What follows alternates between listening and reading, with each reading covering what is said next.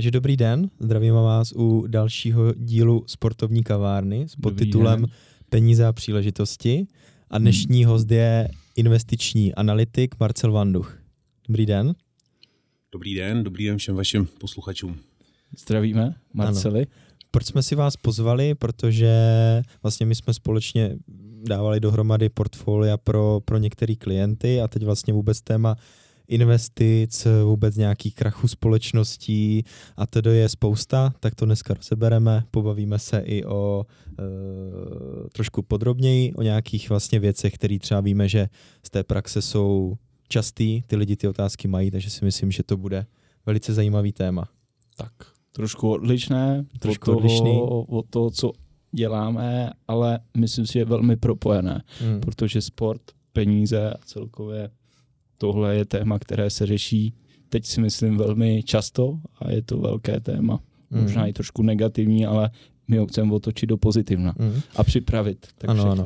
Když, mm. když to přirovnáme k tomu sportu, tak vy sport sledujete celkově, tak eh, zaregistroval jste různý tady ty poslední kauzy, dostalo se to k vám? To není jenom o sportovcích, ale děje se to vlastně jako v celé společnosti, ale samozřejmě zaznamenal jsem takové kauzy ohledně třeba fotbalisty Adama Hlouška. Mm, mm. Tam si myslím, že to je hodně spojené, eh, nebo aspoň co se psalo v médiích, hodně spojené s nějakým hazardem a podobně. To znamená, mm. to je trošku mimo nějakou takovou tu investiční, eh, nějaké investiční téma, nicméně je tam jedna z takových těch myšlenek, protože si myslím, že ty, ty, ty fotbalisti nebo sportovci k tomuhle nebo k hazardu mohou mít jako hodně blízko.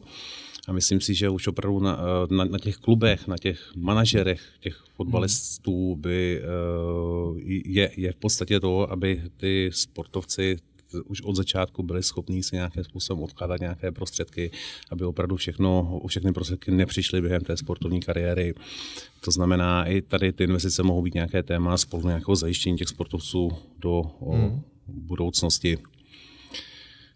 Tak já jsem právě tady ty kauzy probral do podrobná v díle předtím, takže to si určitě, pokud budete chtít, tak si to poslechněte, protože tam jsem přesně rozebíral tady kauzu hokejisty Sikory, různý tady uh, luxusní prodej aut a tady tohle, takže to nebudeme úplně dneska dopodrobna rozebírat, ale to když tak si dejte v tom díle, v tom díle předtím, ale když teda dneska si někdo řekne, jak začít investovat, protože takových lidí je hodně, tak uh, co je podle vás taková jako obecná rada, jak teda začít. Těch možností je spoustu, to jsme se taky příručka. bavili. jo, jo, nějaká příručka jo, zákonní. Jo. Určitě. Protože si myslím, že to je hmm. strašně složitý, protože ta doba třeba, ta, nevím, 20-30 let zpátky, tak hmm. bylo pár možností a dneska je toho naopak jako zase strašně moc.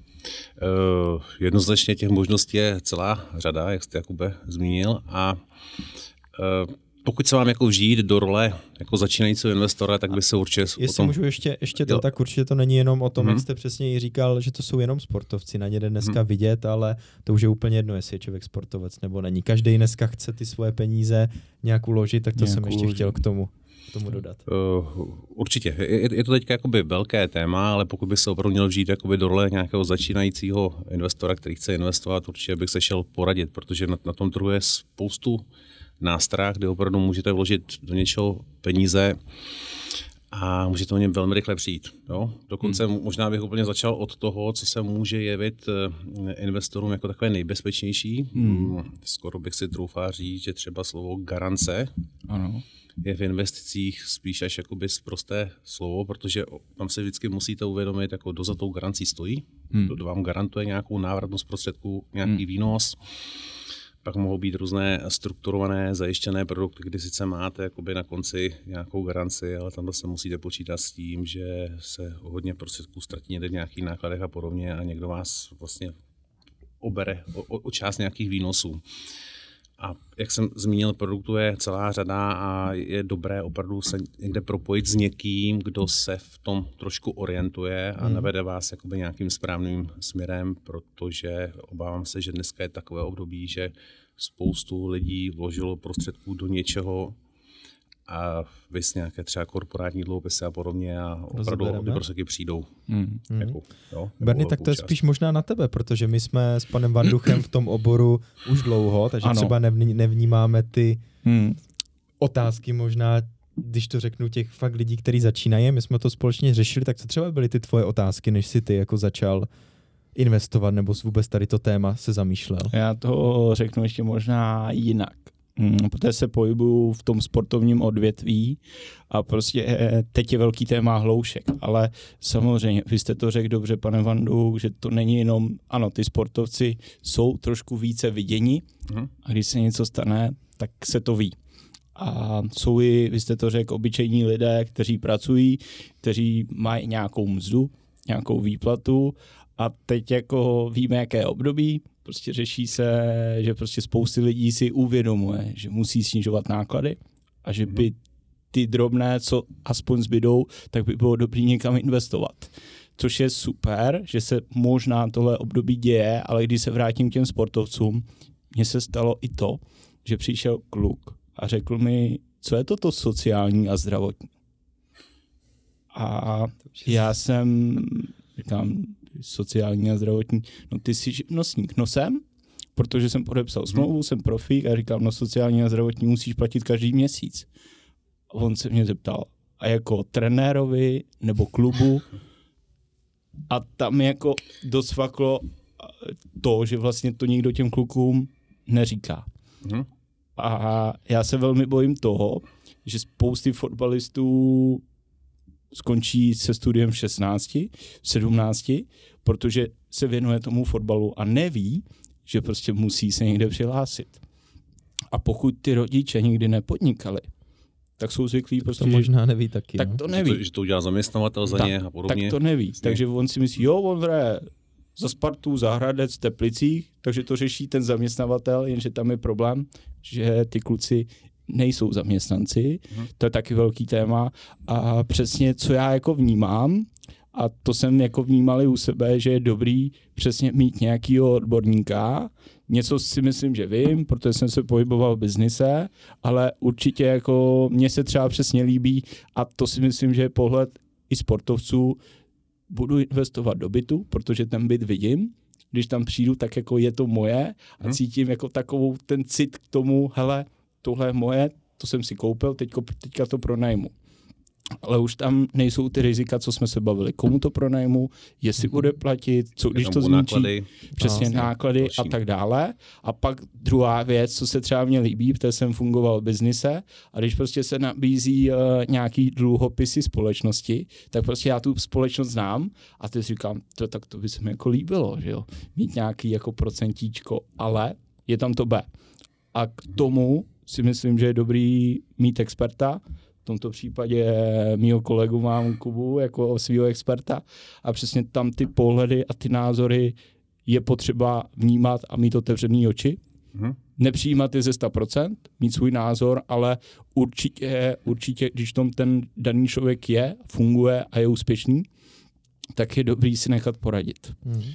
Uh, Bernarda, já možná eh, díky, díky za ten jako podnět, hmm. možná jako začnu úplně od konce, když ano, jsme jako na ty, ty dloupisy, to je přesně ono. Vy jste, vy jste zmínil, že nějak tu firmu znáte, teďka otázka, jaký znáte. Znáte ji na základě toho, že jste se podíval někde na nějakou webovou prezentaci té firmy, podíval jste se na to, jaké bude dělat projekty, nebo s ní máte nějakou zkušenost, že vám někdo o té firmě něco řekl. Hmm. Uh, to je to poslední, na co jako investor byste se měl dívat. Jo? Hmm. Eh, on, ono je to hodně o, o nějakých číslech. Jo? Měl byste, hmm. pokud budu chtít takhle investovat, pokud se na to budu třeba dívat optikou banky, tak když přijde klient do banky, tak úplně první, co se dívám, tak se dívám na nějaké čísla z účetní uzávěrky. Dívám se prostě na nějaké uh, čísla, jestli ta firma ten na tom trhu už nějakou dobu je, jakým způsobem je úspěšná. Jo, to znamená, jsou to nějaké... kredit té společnosti. Ano, hmm. jakým způsobem hospodaří, hmm. jaké má výsledky, hmm. jak je zadlužená třeba, jak je zadlužená vůči svým aktivům a podobně. Tak. To je jeden úhel pohledu, to ještě nemusí nic znamenat. Druhý úhel pohledu potom je podívat se třeba na nějaký business plán. Jo? Podívat se na to, že jsme v nějaké tržní situaci. Mm, no, v té tržní situaci jsme se pohybovali třeba několik let zpátky. Ta mm. společnost mohla být třeba úspěšná v té tržní situaci, ale je potřeba uvědomit, že třeba dneska ta tržní situace, inflace, vysoké sazby se výrazně změnila a ty následující roky budou úplně jiné. A v tom business plánu byste měl vidět, nebo ten investor by měl vidět, eh, jak ta firma se bude chovat v různých zátěžových situacích, konkurence, sazby, úplně změna tržního prostředí. A to je úplně nějaký základní pohled a jsem přesvědčený, že takhle žádný investor, pokud investuje do dluhopisů, se na to nedívá. Hmm. A pak to samozřejmě dopadá, jak to dopadá, že, eh, že i, i, i, i ty chytří investoři, hmm. ty, je tam spoustu právníků, podobně jako to, potom přichází o peníze a diví se, že ta společnost jim ty prostředky prostě nevrátila. A mají pocit, že když je to garantované, že by to prostě měli dostat. Takže je to hodně o úhlu pohledu. Souhlas. A tady opravdu si myslím, že drtivá většina těch potenciálních investorů by se před vstupem do takovéhle investice měla poradit. Hmm. Naprosto no. souhlasím a tak, jak říkáte, no, já mám vystudovaný obor ekonomie a přesně jako jenom účetní uzávěrku navnímat za nějakou dobu u nějaké společnosti, kde prostě víme, že oni s tím umí i nějakým způsobem pracovat, ceřinky a tak dále společnosti, tak je to jako velmi složité. A samozřejmě třeba to logo nebudu zmiňovat, když vidíme, že prostě jo, tohle logo znám, tohle, tohle, tohle společnost, tak nás to jakoby láká, ale přesně pak je to B, C, D, F a možná dále a to je to, co jste řekl správně, vize.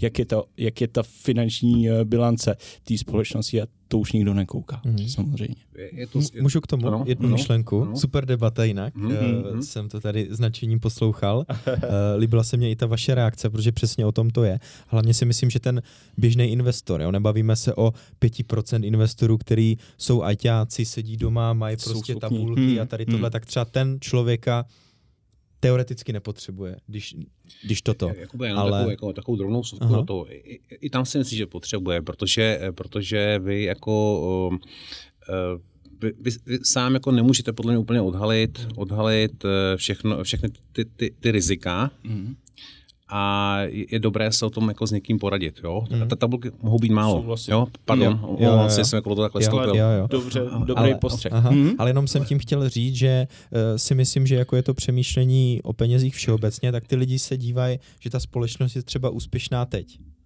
Ale nedívají se, že ty peníze tam třeba mají investiční horizont 5, 10, 15, mm. 20. Jo? Mm. Takže když je dneska nějaký trend v něčem, nebudu asi konkrétně, nebo teď hmm. mě nenapadá jako konkrétně co, a když to je na 15 let, tak přesně věděli jsme, že bude covid, věděli jsme, že bude válka, že to prostě ovlivní tu situaci, nevěděli, tak. že to jsou všechno ty faktory, co jste vyříkal, že to ovlivňuje a to si myslím, že ten investor se nedívá na ten svůj investiční horizont, že to vnímá teď. Jak, to, jak, jak mi to přijde? Super podnět, protože to je, to, to, to je další téma. Jo? Spoustu těch investorů mají pocit, že musí jakoby vydělat hned. Jo? Jenomže tam, tam vám nikdo na nějakou rozumnou radu nedá, protože přesně ten trh se nějakým způsobem vyvíjí. Dneska je nějaká situace, zítra v úvozovkách může být úplně jiná. Mm. Jo? A nikdo vám stoprocentně neřekne, tohle to je dobrá investiční příležitost, tady v nějakém kratším období jako určitě vyděláš. Jo? Hmm. To znamená, úplně bych se odprostil nějaký takovýhle myšlenkový pochodu a spíš bych se snažil zaměřit na to, že prostě jsou nějaké prostředky, které potřebuji prostě utrácet, ano. potřebuji mít k dispozici a pak potřebuji nějaké prostředky, které budou utrácet za pět let, za díl. A tam je ten základní parametr, že chci někde udržet aspoň tu kupní sílu, mm eventuálně se dostávat nějak nějaký výnosem na to, no. ale spíš se snažit najít jakoby ten nejbezpečnější scénář, jak tohohle toho dosáhnu a úplně se odprostit od toho, že prostě krátkodobě někde na něčem vydělám. Tam je největší šance, že naopak jako výrazně proděláte, protože když se tomu na začátku nebude dařit, tak ten investor potom má takovou tendenci to hned odprodat. Mm-hmm. Tam přesně realizujete jakoby tu, tu, tu, tu, tu ztrátu. No. Takže je to uvažování a bohužel investoři jsou dost často nastaveni takhle krátkodobě. krátkodobě no. A ta poradenská úloha by měla být o tom uvažovat na to nějak, mm-hmm. nějak, nějak jako systematičit na ty investice. No. Naprosto jak, souhlasím. Jak já to říkám, mm-hmm. já si mhm. myslím, že ten náš obor se celkově z toho jako finanční poradce změnil prostě na finanční coach. Že prostě jo. ty taky, Berny, v té práci těm klukům otázkama otevíráš tu hlavu, jak se na tu svoji kariéru dívat dlouhodobě. A já vnímám i tu svoji práci, že by se člověk měl těma otázkama toho investora otevírat dlouhodobě, aby se prostě na ty peníze nedíval přesně jak říkáte teď, ale díval se na ně prostě na dlouhý čas. A proto já říkám, je potřeba mít těch kupiček víc, Hmm? Co znamená mít to rozložení, mít tu diversifikaci, to uh, slovíčko, který když jezdím za těma uh, základníma školama, tak to slovíčko neznají vždycky, co to, jestli na ně mluvím maďarsky je, nebo je, francouzsky nebo jak, nebo, nebo takže... takže je to strašně aha. to důležitý slovo. Jo. A no, Je. Ale jsem strašně rád, že to tady zaznívá, protože já jsem mm. třeba takovou debatu ještě neslyšel, kde by, mm. kde by uh, tady o tom se v nějakém podcastu bavili a myslím, že to prostě tohle je přesně o čem se prostě musíme bavit, aby se ti lidi v tomto vzdělávali a, a pak třeba těch potenciálních krachů bylo míň. Bude to asi pořád, ale aby toho bylo prostě míň. No. Já, já možná mám takový jako typický příklad. Jo, když jsme tu dnešní dobu, my, my za sebou máme na, na trzích velmi úspěšné roky, výjima toho posledního, jo, tam, tam na tom trhu byly negace, byly tam prostě nějaké záporné hodnoty v akciových indexech a podobně ale pokud byl nějaký investor, který začal investovat třeba před pěti roky, dobře si vyvážil nějak portfolio, dobře se ho naskládal s nějakou kvalitní diversifikací, hmm. tak ten, ten s tou inflací, to, tou vysokou inflací toho minulého roku, nebo tou současnou vysokou inflací, nemá problém, protože to portfolio, pokud je dobře poskládané, tak tu průměrnou inflaci prostě poráží. Hmm. Jo? Hmm. Pokud někdo začal před rokem, tak nejenom, že je nějaká vysoká inflace, ale asi bude i v nějakých záporných hodnotách, a má pocit, že to nefunguje, ale tohle se prostě jakoby rozmělní v tom, v tom čase. Jo? Jo, je tam potřeba ta trpělivost, to dobře, dobré rozdělení a vyhnout se takovým těm omylům, že někomu svěříte své prostředky vy s formou nějakého dluhopisu, on vám je v takovéhle tržní situaci, to riziko je výrazně vyšší, on vám je za, za rok, za dva, prostě za pět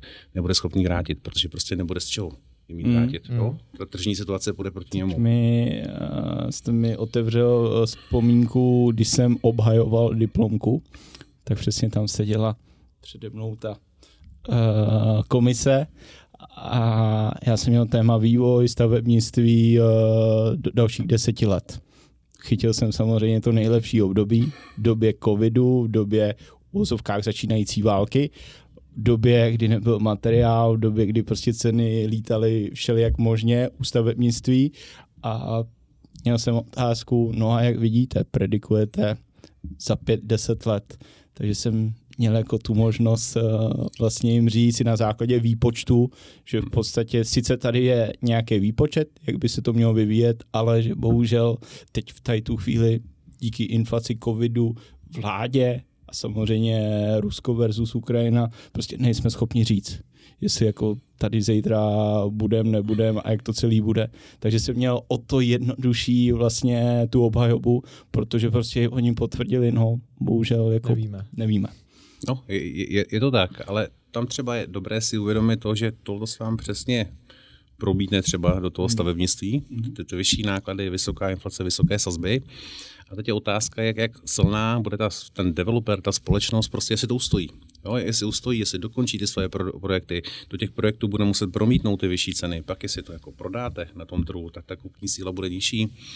A tohle to všechno je dobré zvažovat, ale neznamená to, že, že, to, hmm. nemu, že to je špatná investice hmm. na první dobrou, ale hmm. vždycky je dobré se nad tím zamýšlet tak, že potřebuji nějak diversifikovat, potřebuji to mít dobře rozložené, aby v něčem, co nebude zrovna fungovat, se mohl počkat až to bude fungovat, až to mm. bude fungovat. Mm. A v něčem, co zrovna funguje, tak z toho jsem třeba mohl v čase někde vybírat prostředky, mm. když to portfolio potřebuji mm. část vybrat. Mm. Já právě přesně o čem se bavíme, tak uh, my už jsme tady to jméno několikrát zmiňovali, ale my jsme vlastně konkrétně pro, pro Pavla Buchu z Plzně tak i společně uh, komunikovali nad tím jeho portfoliem a tam si myslím, že to je přesně typický příklad, že máme těch druhů aktiv prostě víc, že to portfolio je opravdu rozložený a já jsem se mu prostě snažil vysvětlit, že ať se na to jako nedívá teď, protože teď, kdyby se na to díval, tak to prostě všechno vybere mhm. a to by přesně vybíral s tou ztrátou. Takže tím, že jsme mu, nebo že jsem se mu snažil těma otázkama hmm. otevřít to dlouhodobé vnímání, pak jsme to společně nějakým způsobem dali dohromady, to portfolio, do toho samozřejmě nějaká nemovitost a tak dále.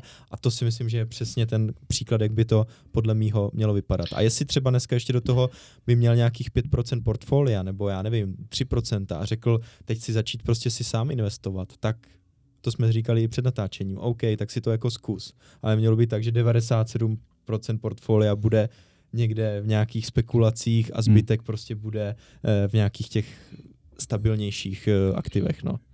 Jakube, přesně si to naznačil, to je, to je přesně ten správný případ, protože jo. o tom trošku jako mám podvědomí, kdy opravdu ty prostředky jsou rozdělené jako v čase, to znamená, je to nějaký bezpečný investiční scénář, mm. nějaký dlouhodobý a vlastně toto rozdělení je tam, je tam absolutní minimalizace toho, že by o ty prostředky v takovém rozloženém portfoliu ten investor mohl přijít. Je tam ten výnosový potenciál a zároveň díky té diversifikaci vlastně máte v čase, než mm. za 10, za 15 let to bude potřeba ty prostředky mm-hmm. vybírat, tak si vybírat prostě z které té hromádky je to efektivnější v které třeba počkat. Mm a te, ten, můžete jít ještě naproti nějakému jako zajímavějšímu výnosovému potenciálu tím, že s tím portfoliem budete efektivně nakládat. Jo? A to je nějaká cesta nějakého základu a rozumím tomu, že potom někdo si chce zkusit nějaké kryptominy nebo si chce kupovat akcie sám, eh, nebo někde bude věřit nějakému startupovému projektu a svěří mu své prostředky formou dluhopisů, ale to, to, to všechno jsou jako nějaké rizikovější pozice a měly by být vnímány jako doplňkové.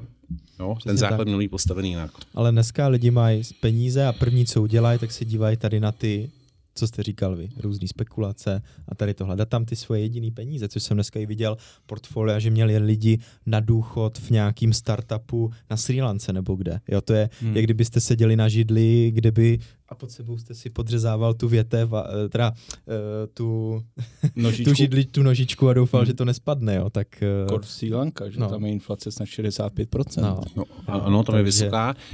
Ale ještě je tam jakoby jeden extrém. Když už se teda rozhodnu si koupit nějaký takovýhle projekt, hmm. nějaký vozovka rizikovější, tak proč to mám dělat za nějaký 9-10% výnosu? Jo? Radši bych chtěl nějaký podíl. Když tomu tolik věřím, mám to natolik dobře jako proskoumané, že jako investor věřím tomu, že to bude fungovat ten projekt, za 9, za 10%, když dneska si, dneska si pořídíte termínový účet třeba za 6, tam máte nějaký nadvýnos třeba 3%, za, za to obrovské riziko, to je prostě úplně to hmm. nesmyslná investiční volba. Ano, ano tak a to no. je přesně to zase, já to kreslím těm dětem na základní škole. Likvidita, výnos, riziko. A dneska neexistuje investice, kde by prostě jste to měl k dispozici hned, mm-hmm. bylo minimální riziko a vysoký mm. potenciální výnos. Taková prostě není. A vy musíte najít to, ten balans. Tohle no. to fakt platí. Mm. Fakt platí. Jo. Ano, ano. Ten trojuhelník platí. Platí, platí. platí. rizikový nos. Mm. Já teď přemýšlím nad myšlenkou, co je jako zvláštní, že furt ještě v Česku nechcem věřit ve finále, nebudu říkat jenom finanční poradci nebo koučové, ale i realitní ma- makléři, kde prostě jako my jim nechcem otevřít nějakou tu prostě svoji identitu, nějaký ty možnosti a finanční nějaký prostředky, ale pak jsme schopni koupit třeba na sílance, člověkovi, kterýho jsme nikdy neviděli, Přesně. který možná ani neexistuje, tak jsme schopni jako poslat tam ty peníze a tomu jako věříme. Ale to se stačí podívat na myšlenku, jestli jste viděli film Vlastníci, když tak se podívejte, tak tam prostě seděli za, stol, za stolem ty paní a říkali, že by v životě nikomu nic nepodepsali a celý film končí tím, že tam sedí dva borci v kvádru, oni říkali, tady mám bílý papír, podepiš to moc. Oni, Jo, a oni, jo, tak s tím nebudeme mít starosti a podepisali to tam, jo. Takže tím jsem si, jistější, jistější. Si, tím jsem si prošel. To bylo tím, že vypadali dobře. Mm, společní, společenství vlastníků jednotek. Ano, ano, Já jsem předtím řešil zateplení budov. Takže jsem chodil na schůze a fakt jako často to fakt bylo jakoby procesu, že tam přišel člověk a teď prostě začal přesně na konci, když už to bylo vyrocený, tak se tam jako dostal jako ten univerzál těm, co jim chce poradit. A často ty domy ani nezatepily. Přišli o peníze a byl to problém. A třeba teď už v Praze uh, existuje profi předseda který samozřejmě uh, víte, jak to je, když jste profi předseda, tak prostě máte... Rozumíte? Prosím? Takže tomu rozumí profi tak, ale není to, že to chtěl sám začít dělat, ale je tam přesně nějaká investice od firem stavebních a v podstatě jako hmm. je to zase taková ta, nechci tady to otevírat to téma, no. protože je to problémové, ale vlastníci perfektní příklad. Hmm. Úplně bych se na to podíval, tam jdou vidět ty lidský charaktery, různý ega, jak se tam hmm. střetávají a finálně paní, který by nepodepsali nikomu nic, tak tam vidí dva lidi v kvádru, podepsali jim bílej papír a ti už si s tím dělali, co chtěli. Jo, jo. Super, děkuji tady za tu debatu, protože to si myslím, že je fakt super. Já jsem ještě o tom jako neslyšel se takto bavit otevřeně uh, v nějakým jako veřejným podcastu. Hmm. Uh, další otázka, pojďme asi už konkrétně se bavit, co znamená ETF, pasivně řízený fond, rozdíl, podílový fond, hmm. aktivně řízený fond. Tak eh, klasická otázka dneska, někdo přijde, našel jsem si ETF, chci to koupit, tak jaký máte na to pohled vy a jak nad tím přemýšlíte?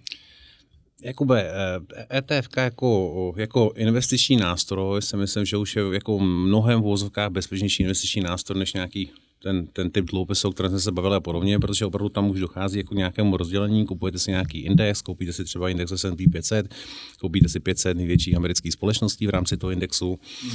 Takže to je asi jako v pořádku, ale pak tam opravdu vzniká taková ta debata, jestli uh, to ETF ta pasivní strategie, kdy vlastně jenom přikoupíte ten index, anebo aktivně řízený fond, který sice má vyšší náklady, ale ty náklady jsou vlastně za to, že uvnitř ten fond je nějakým způsobem řízený. To znamená, ty akcie někdo vybírá, eh, a může to vést jako k lepší výkonnosti. Jo? Je, je celá řada fondů těch aktivně řízených, které k té lepší výkonnosti nevedly dlouhodobě, ale jsou i fondy, které opravdu jsou řízené kvalitně a vydělají si nejen na ty, na ty vyšší náklady v tom fondu, ale vydělají něco navíc i pro ty klienty a zároveň možná je to trošičku bezpečnější investiční scénář obecně.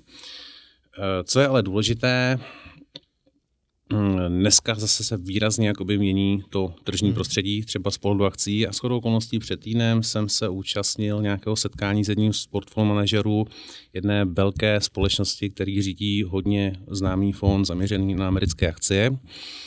A tam bylo opravdu jakoby zajímavé téma, eh, že se díval na ten index S&P a dívali se na to řízení toho fondu a v indexu S&P se vám řadí uh, ty společnosti podle tržní kapitalizace, takže tam máte nejvíc ty Microsofty, Apple a podobně s, nějakou, s nějakým procentuální zastoupení 7-6%. Hmm. A to je v tom indexu dané podle té tržní kapitalizace.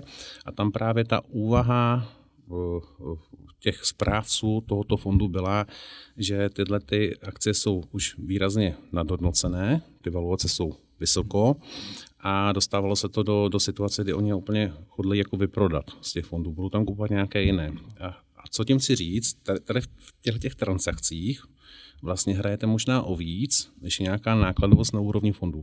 Jestli to dopadne líp nebo hůř, to poznáme jakoby v nějakém čase, jo? ale historicky třeba ten fond zrovna index S&P dlouhodobě poráží i přes ty vyšší náklady. Mm. To je jeden úhel pohledu. Druhý úhel pohledu je, že prostě z pravidla investor přijde s tím, že bude investovat jenom jedním směrem. Vy třeba americké akcie. Když jsme u indexu S&P, pokud byste se podívali na nějakou dlouhodobost, tak posledních 10, 12, 13 let Eh, Amerika je, nebo i ten index vlastně jsou hodně zaměřený jako tím technologickým směrem. A v těch nízkých sazbách těm technologiím se výrazně dařilo, takže hmm. americké hmm. akcie byly nahoře a je to, hmm. řekněme, nějaký taky jako regionální vítěz toho posledního období. Pokud byste se ale podívali třeba na, na index eh, S&P mezi lety 2000-2009. Ano, ano, což máme desetiletý horizont. Což Dneska máme většina investorů ani nedrží ten desetiletý horizont. Je to tak. Tak je minus 5,6 nebo 8, nebo kolik tam, tam to bylo? bylo dokonce, v tom, tom období, kdy jsem si to měřil, bylo to nějaký minus 10, no, minus 10 procent. Srovnával jsem si to třeba s indexem Emerging Markets, hmm. ten byl v té době třeba 155% jakoby plus. A uh, hlavně ten emerging market z nějaké době před rokem 2008, tam výrazně rostly třeba čínské akcie, podobně tam jste si mohli šáhnout pro daleko zajímavější výnos. Ale uh, ta hlavní pointa je v tom, že není úplně dobré investovat jenom jedním směrem, to znamená hmm. třeba americké akcie. A teď bych se na to podíval jako tím zpětným pohledem těch 20 let, hmm. tak někdo, kdo by si koupil jenom ten americký index a chtěl by třeba v roce 2008, 2009 vybírat prostředky, Vybírá. tak bude vybírat nějaký zápor. No. Hmm. Jo? Pokud by měl to portfolio lépe diverzifikované, hmm. tak mohl někde vybírat nějaké kladné hodnoty a zároveň si taky v tom indexu mohl počkat na, na ty úspěšnější následující roky. A o tom je ta diverzifikace tak, a o tom je nějaký ten, ten, ten, ten efekt, který ta kvalitní diverzifikace vám může přinést hmm. jakoby vlastně navíc, pokud neinvestujete jenom jedním směrem. Ano, ano, to je přesně jak pan, jak pan Vávra vlastně chodil a to byl takový boom, že říkal prostě běžte a dejte tisícovku do S&P 500, ale přesně když si máme horizont, desetiletý horizont, což opravdu dneska, když někdo nemá toho člověka, s kterým to řeší, tak nevím, kolik procent vydrží opravdu to dělat každý hmm. měsíc pravidelně 10 let, si myslím málo. A i kdyby to dělal tady od roku 2000 do 2009 nebo do 2010, tak by byl minus dejme tomu 10%. No. No, Jakoby tam jo. ještě možná trošku to opravím. Ona, kdyby to byla pravidelná investice, tak by se to mhm. promítlo mm. možná trošku jinak, protože tam ty prostředky kumulujete jako v různém čase, takže možná, že by tam ani nebyl zápor. Mm. Ale, ale uh, Tady jde spíš o to, že eh, prostě nevíme, co nás čeká. Jo, pokud se na to se budu dívat optikou amerických akcí, typicky technologický sektor a spoustu klientů k tomu inklinovalo. Mm. Oni nakoupili někde na tom píku, nebo pod tím píkem někde nakoupili hm, technologické akcie. Technologické akcie mohou být dalších 10 let záporu. Jo? Pokud, mm. pokud jdete jenom tímhle tím směrem, to znamená, Amerika může být další deset záporu. Prostě a pokud máte špatně diverzifikovanou, tak, tak vlastně někde hmm. budete vybírat zápor hmm. a to vlastně nechcete, ale budete muset realizovat tu ztrátu. Jo? To znamená, určitě bych se zamýšlel nad nějakou kvalitnější diversifikací v rámci jo. toho portfolia. Což je ta super odpověď od vás, eh, že obyčejný člověk i přesto, že si dělá nějakou analýzu, analytiku, tak tu historii už možná ani nezjistí hmm. a tu budoucnost neví. Hmm. Že jako, Já bych hmm. možná chtěl takovou jako message, protože to je taková ta otázka, která nebo kterou já často řeším, teď jsem taky měl takovou velkou, velkou debatu právě s pánem, že si myslím, že vůbec nějaký vstupní náklady, kterými si já zaplatím toho člověka, který se mi o to stará, i třeba i ty průběžní náklady, kde si platím tu aktivní zprávu, takže se na to člověk nemůže dívat jenom to, že teď něco zaplatím, ale musí se na to dívat opravdu dlouhodobě. No, no, a i někdy, když na začátku mě to stojí míň, tak zase dlouhodobě tam můžu mít jakoby větší výnos, než můžu a nemusím, ne, jo, ale, ale přesně to pak navazuje na to, co jsme se bavili, bavili spolu. Takže nejenom se dívat na to, co mě to bude na začátku stát, ale kam mě to může dlouhodobě dovíst. No. Já možná k tomuhle tomu tématu setkal jsem se poměrně nedávno mm, s jednou analýzou od společnosti Vanguard, která se, která se dívá na nějakou přidanou hodnotu poradenství. A tam, bylo teda, tam se to měřilo jako z více úhlu pohledu, ale, ale ten závěr byl takový, že, že ta přidaná poradenská hodnota je někde až 3% ročně. Mm. Jo? Přidaná poradenská nějaká komunikace s poradcem, ať už z pohledu toho, jak se chovat v nějaký tržní situací, ať už z pohledu nějaké alokace aktiv a podobně. A já se obávám, že drtivá většina klientů se prostě k nějaké lepší výkonnosti prostě neprošetří. Jo? Že, že, někde fakt jako stojí za to se o tom pobavit s někým, kdo tomu rozumí a ten, ten, ten, ten řekněme, vstupní náklad nebo nějaký náklad, hmm. který za to jako investor dáte hmm. v tom dlouhodobém procesu, je absolutně marginální záležitost. Jo? To slyším hmm. tohle poprvé a to, se mi velmi líbí jako citát, že ty 3% v případě nějaký spolupráce. Na dobrý nadpisek, jo, že? Jo, jo, hned mě to cvaklo, to je to, to je úderný, to je to, co mhm. se neví a to si Práce myslím, s finančním poradcem znamená tak. plus 3%. To je bomba, to se, mm. mi, to se mi líbí. To, to rád slyším, ale je pravda je taková a vidíme to v tom reálném životě, investoři dělají jakoby spoustu chyb. Jo? S tím se setkáváme na, na, na denní emoce, bázi. Emoce bázi. tam ovládají, no. Což je podle mě to ten největší problém i, i tam může být výrazná poradenská přidaná hodnota, že někde krotíte ty emoce, obzvlášť nějaké větší volatilitě na trzích. Ano, no, já si myslím, že třeba jenom taková rada, která může udělat hodně procent je, nevybírej to, jenom tohle, teď to nevybírej. Jo, ne, nebo teď to nenakupuj. Nebo teď to jo, nenakupuj, on, on, přesně, ne, nebo to nakupuj s nějakou diverzifikací, jo, s nějakým diverzifikačním modelem. Jo, to, to... Mě teďka taky volal kamarád, uh, kupuje teď byt v Praze na investici a taky investuje tisícovku měsíčně a nějakým způsobem se dostal k tomu jeho vývoji a v podstatě tam nic nevidí, že jo? ale má to třeba tři roky a on říká, ale já to asi vyberu, protože prostě tam není jo, no, vidět. No, no. A já říkám, hele, tisícovka tě nezabije, nech to tam a koukej na to, na dlouho si investoval, 30 let.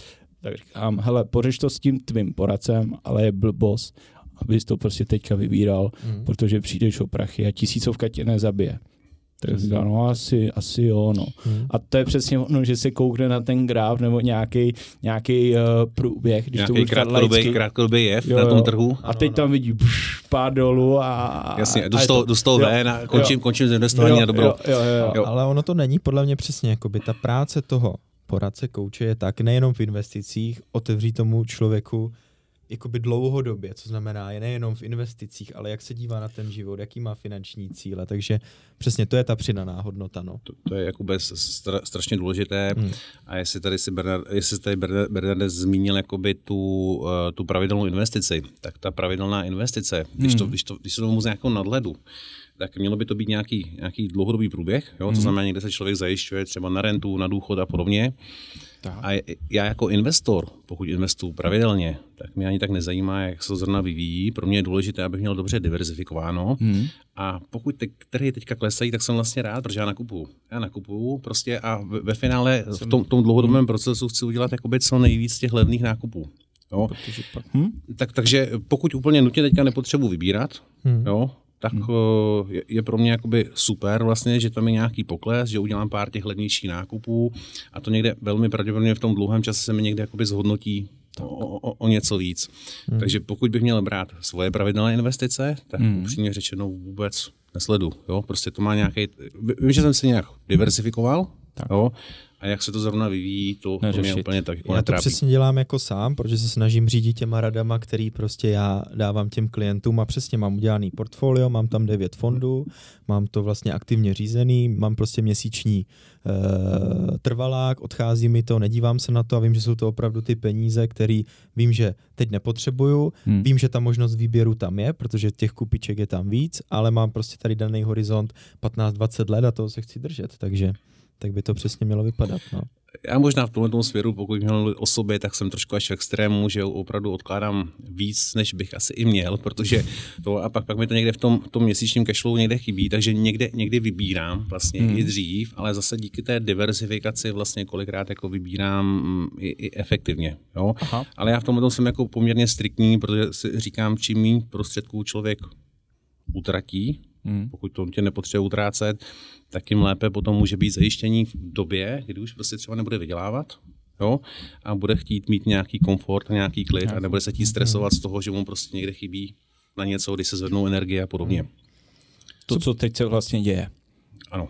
Hmm, důchody, super, super, velké téma. Super. Hmm. Takže to jsme, takže přesně, aby ten investor se nedíval jenom, co ho to na začátku bude hmm. stát, díval se na to dlouhodobě, to si myslím, že jsme rozebrali, tím je splněný téma poplatky u investic a tak dále. Hmm. Pojďme možná na to poslední, ty už si to Berny zmínil, že máš kamaráda, který plánoval do nemovitostí, tak by mě, pane Vanduchu, zajímal vůbec váš třeba názor na uh, investování do, a teď můžeme říct, uh, nebo dejme těch fyzických nemovitostí, protože to je asi takový nejčastější hmm. kor těch eh, sportovců. Eh, každý to prostě vidí, dobrý, mám nemovitost, budu pronajímat, ale co s tím je ta práce, to pak je dobrý podle mě se zeptat těch lidí, co už tu investiční nemovitost mají, protože já když se s nima bavím, tak už jsem se setkal i s tím, že mi řekli, no já už bych do toho znovu nešel, hmm. když vemu, že dneska ten nájemník má pomalu větší pravomoce než ten vlastník toho, že ho tam nemohl půl roku z toho dostat, nedostal peníze, doteď je neviděl, takže pak tam si udělal nějakou party, sousedí naštvaní, takový jsou příběhy. To mě zajímal ten váš pohled na to. Uh,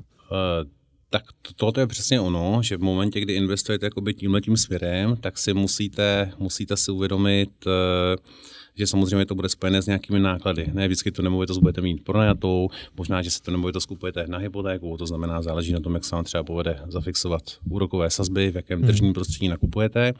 Ale pokud, pokud se bavíme třeba už o, tom, o, o té vstupní investici, investici, do toho vstupujete, tak hodně těch investičních nemovitostí bylo kupované na hypotéky. Dá se říct, že při těch nízkých sazbách, pokud někdo dobře zafixoval, tak to vlastně jako bylo i, i, správně, tak. ale zase si taky je potřeba uvědomit, že ty levné hypotéky vlastně tlačily tu cenu nemovitostí nahoru. nahoru.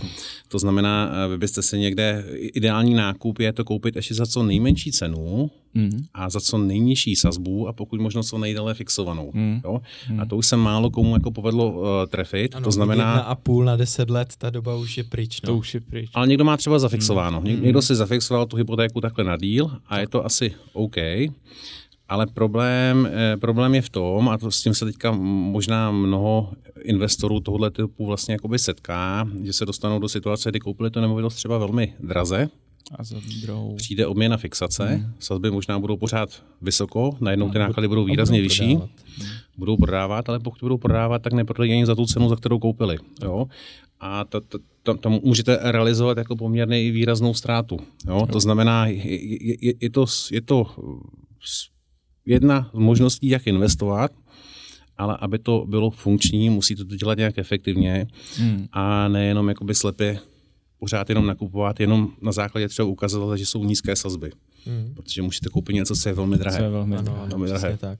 A ty jsi to Berny krásně řekl, že tam opět jsou ty emoce. Co znamená, ty máš tu fyzickou nemovitost, to je lepší, než vidět ten milion na papíru, hmm. ale má to potom ty úskalí, což si myslím, že je taky dobrý o tom se bavit. No, třeba můj názor na to, já když se bavím o nějakým větším portfoliu, tak se bavím, že bychom výhledově třeba tu nemovitost tam chtěli, pokud přesně zvážíme, propočítáme si lokalitu, nějakou návratnost, kolik mě to bude stát a tak dále, ale určitě si nemyslím, že v tom portfoliu by mělo být nemovitostí třeba 10, protože to už buď potřebujete nějakýho správce, což mě hmm. zase něco stojí, nebo si někoho zaměstnat. Teď, když si vemu, že jsem ten fotbalista, budu mít 10 nemovitostí, tak já nechci řešit před zápasem, že uh, vytopili vanu, že se pokazila pračka, to prostě by neměl. A to jsou všechno to, co těma otázkama zase se, a ty říkáš, no, tak to asi dává smysl, no, tady tohle. Zároveň je tam nějaká nižší likvidita, hmm. jo, to znamená, je to velmi špatná Přesně. diverzifikace. Těžko prodáte jeden pokoj, jo. musíte prodat celý byt. Musíte no. prodat celý byt, ale zase v nějaké situaci, kdy budete potřebovat peníze a to bude pravděpodobně taková tržní situace, kdy, kdy, kdy takových investorů bude víc. Ano.